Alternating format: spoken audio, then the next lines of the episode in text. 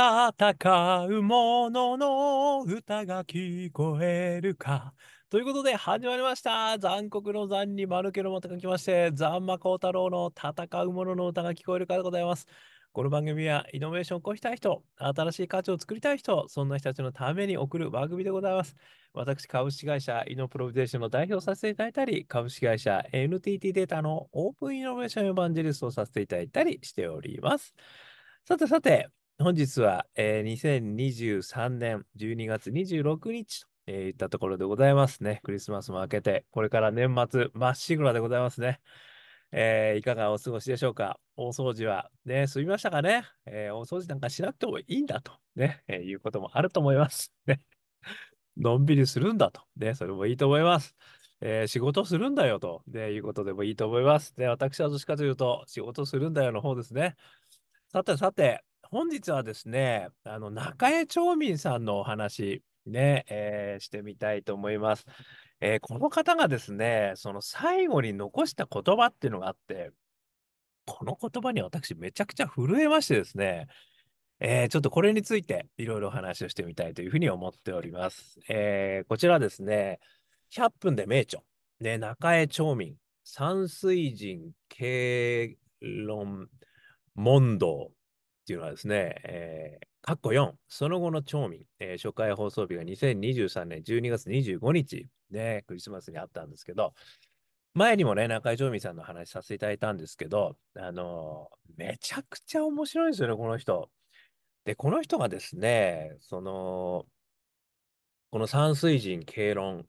えー、問答というですね、えー、すごい名著があるんですけど、これの最後に書いてた言葉っていう話があって、これをとりあえずまずはですね、引用させていただいて、そこからちょっと私なりの感想解釈ね、ちょっと早速お話してみたいと思います。どういうこと言われてたか。いきますよ。思想は種子であり、頭脳は畑です。君が真に民主思想を喜ぶならば、これを口に論じ、書物に著し、その趣旨を人々の頭脳に広く植え付けるのです。数百年後、それが豊かに国中に生い茂ってるかもしれません。というふうに書いてあるんですよ。これちょっとめちゃくちゃ私、あの、感動しましてですね、あの、3つ、ね、ここからまた思いましたという話を、これはね、私のちょっと人生のもしかしたら、うん、大切な言葉になるな、これはというふうに思いまして、3つ、ちょっとポイントをね、私なりにですよ、あの、お話してみたいと思います。えー、1つ目ですけれども、まずはですね、自分の思いを持つことだよってことを、この中井町民さんは言ってくれてるのかなっていうふうに思ったんですよね。思想は種子であり、頭脳は畑であるなんですよね。だからその、まず思想は種子であるということからね、やっぱりこう自分自身が、あのー、思想を持たなきゃいけないよと。まあ、この実は番組の中でもですね、一人一人が哲学者になるべきもしくは一人一人が哲学を持つべきだということをね、言われているんですよね。まあそういうことからですね、やっぱりこの自分を、自分自身がどう思うのかということを持つということが、すごく大事なのであるということをね、あの、もう相当あの、これ昔のお話なんですけれども、本当戦時にね、あの、の話なんですけれども、もうその時からこういうことを言われてるんですよね。思想は趣旨であると。だから、まあ自分自身がね、ある意味その、まあこれ、内村勘三さんのお話も何回もさせていただいてますけども、後世、えー、後世への最大異物、ね、という意味で思想もあるし、お金もあるし、ビジネスもあるし、そして生き様もあるよということをね、内村勘三先生言われてますけど、これ内村勘三さんよりももっと30年ぐらい前の方なんですよね。あの、ですから、まずはこの方がですね、最初にこう、あの、思想、自分の思想というものを持つんだよと。で、それは趣旨なんだよと。で、他の人たちにそれをね、あの、どんどんどんどんこう、趣旨を伝えていくんだと。こういうことをね、あの、もうこの時代から言ってくれてるんですよね。なので、私はやっぱりそのためにはですね、まずは自分の思いを持てるかどうかってことがすごい大事だと思っていて、これはあの、以前、えー、孫泰造さんの本をね、あの冒険の書も、えーご紹介させていただきましたけど、あの時にも問いを立てるのであると。問いを立てられるのではない。問いを立てるのであると。これ山口周さんのあのアジェンダシェイパーの話でもありましたけど、やっぱり自らが問いを立てて新しい課題を作っていくのであると。見つけていくのであるということがですね、やっぱりすげえ大事なんだということをね、やっぱりこの時代から言われてるっていうのはね、私は本当にすごい人だなというふうに思うということなんですよ。まず一つ目、自分の思いを持つこと。そして二つ目、その思いを伝えることなんですよね。で、自分の思いを持ったら、それをとにかく伝えるんだと。ね、この中では、えー、口に論じ、書物に著しと、えー、いうふうにお話いただいてますけども、あの、やっぱりその自分が持った思想というのをとにかくあの人に伝えなければいけないということをね、言っていただいてるんだなというふうに思うわけですよね。いや、それは、やっぱりその、自分だけではなくてですね、やっぱりそこにいろんな人たちに対する、あの、思いというのがこう、受け継がれるか、もしくはそこでこう、あの、対話がささせられることによって、もっとその、バージョンアップしていくっていうんですかね、それこそがやっぱりこう、社会的に生きている人間としての、ま、役割なのであるということをね、言ってるんじゃねえかなって、これ私は勝手に思ってるわけなんですけども、と思うわけですよ。だから自分だけがこう思ってて、自分だけが思えばいいや、ではなくですね、やっぱりそれをちょっとこう開いていこうということですよね。で、これはあの、私がよくやらせていただいているそのファッションがあって、仲間がいて、そして大義を出すんだという話をね、まあ、イノベーター3つのフレームというふうに言ってはいますけども、別にイノベーターじゃなくてもですね、やっぱり自分自身のやっぱパッション、これが私は思いだと思っていて、で、それを仲間を通じてですね、やっぱり世の中の人たちに大義として、あのいかに伝えていくのかということをですね、やっぱり一人一人がやっていくと。まあ、これは私があの、の、えー、全世界1世帯あたり1法人化でこれにつながるわけですけど、まあ、別に法人しなくてもいいんだけども、やっぱり一人一人がちゃんと自分で価値を出すということをですね、なんか意識できる世の中になればすごく違うんだろうなと。で、そのためには一番目にあった通り、自分の思いを持つことなんですね。まずは問いを持つことなんですね。そして、えー、二つ目としてはそれを伝えると。で、それ間違っててもいいわけですよ。ね、素人考えでいいわけですよ。ね、素人たれみたいなこともね、私この中ではよく言ってますけど、なんかね、これ専門家にね、あのー、見られたら恥ずかしいなとかね、あとはまあ炎上するんじゃないかとか、いろんな人いろんなこと言われるかもしれません。ね、それはそれで痛いんですけども、でもね、やっぱりそうすることによって、あの、やっぱり仲間の反応がわかる。で、そして仲間の反応から大義に向けて、まあ、みんなに役立つようなことをね、価値として作っていくようなことになれると、ね、いうことがね、やっぱり二つ目としては、その思いをやっぱり伝えることがね、すげえ大事なんじゃないかなと思った。そして三つ目なんですけども、有給の時間を思うことですよね。これはね、やっぱりすごいなと思う人は、必ず時間軸が長いんですよね。で、これ最後にね、言われてる通り、数百年後、それが豊かに国中に生い茂ってるかもしれません。書いてあるんですよね。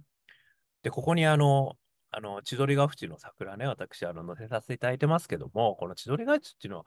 桜だってね、今はこれ、すごい綺麗だねってことなんですけども、最初は誰かが苗を植えてるわけですよね。で、その時には、こんなに綺麗になってみんなが集う場所になるなんて思わないわけですよ。普通はですよ。普通はっていうか私だとですよ。でもそれを、やっぱりこれがね、100年経って200年経って見てみろと。ね、俺は見れない、君も見れないかもしれないけど、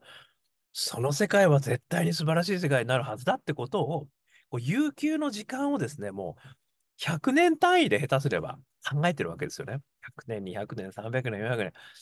数百年かかるかもしれないけど、この自分の放った考えがね、あの、どこかであの花開いてる時があるんだということを思いながら、まあ、ある意味死んでいくっていうんですかね。これは素敵な人生なんだろうなって私は思ったんですよね。で、この中井町民さん、最後はですね、あの、この100分で名所によると、がんになられてですね。で、1年半の、ちょっと名前忘れちゃいましたけど、もう1年半になったという本も出してるんですよ。で、1年半になった時に、いろんなことをね、あの、思ったことを言ってるらしいんですけど、やっぱその、その本もね、すごくいいんで、まあ、またね、別に紹介したいと思うんですけど、やっぱりね、この、ある意味その、時間を長く捉えることによって自分自身どころかですよ。ね、下手したら自分の子供、孫も生きてないぐらいな先の世界。その時に必ずこの考え方とか、こういうふうに私がこうお話ししたこととか、もしくはどっかに著したものっていうことが、あの、花開く時が来る。で、私の名前は別に残ってないかもしれないと。ね、残ってなくていいっていうふうにも言われてるんですよね。なので、やっぱりね、そういったところが、あの、本当に素晴らしいなと私は思いました。ということでね、まあ、3つまとめると、まあ、自分の思いを持つことですよね。そして2つ目がそれを伝えること。そして3つ目が有給の時間を思うことっていうこと。この3つがね、こう中井町民さんのこの言葉。思想は種子であり、頭脳は畑です。これに私も痺れましたね。もう、もう僕もね、あの、そういう意味じゃ、このね、YouTube も、あの、もうそういう思いでやってますよ。ね。絶対残んないと思うけども、数百年後、ね、あの、そういうことになったらいいなと思うし、あとは、やっぱりちゃんと書かなきゃダメだなと思いましたね。書物。ね、このやっぱり書物というのが、まあちょっと未来どうなるかわからないけども、今のところですよ。どんなメディアが出てきたって、やっぱり過去の人の思いを知るためには書物なのである。いうことがね、やっぱりありますから、やっぱりこの書いて記す。まあ読んでね、こっちが読んで伝えるってこともあるし、あとはこう書いて伝える。やっぱこれはね、二大作業としてやらなきゃダメなんだなと私も思いましたと。いうことでね、これからまたちょっと、なんかいろいろ頑張って書いてみたいなというふうにも、あの、改めて、ふんどしのをね、あの、引き締めさせていただきましたというお話でございました。思想は種子であり、頭脳は畑です。もう、これ本当ちょっとね、人生の、ちょっとね、あの、大切な言葉にしたく思いました。というお話でございました。少しでも参考になりましたら幸いです。ということで、YouTube、Podcast 毎日話しますので、よかったら登録してくださいね。そして、Twitter、Facebook、こちらの方もコメントいただいたら嬉しいです。さらには、えー、我がアカペラグループ香港ラッキーズは2023年12月31日13時15分よりワンマンライブ2時間ぐらいでやりますんで、よかったら三軒茶屋グレープフルーツも来てください。で、もうね、ほとんど倍になってきてます。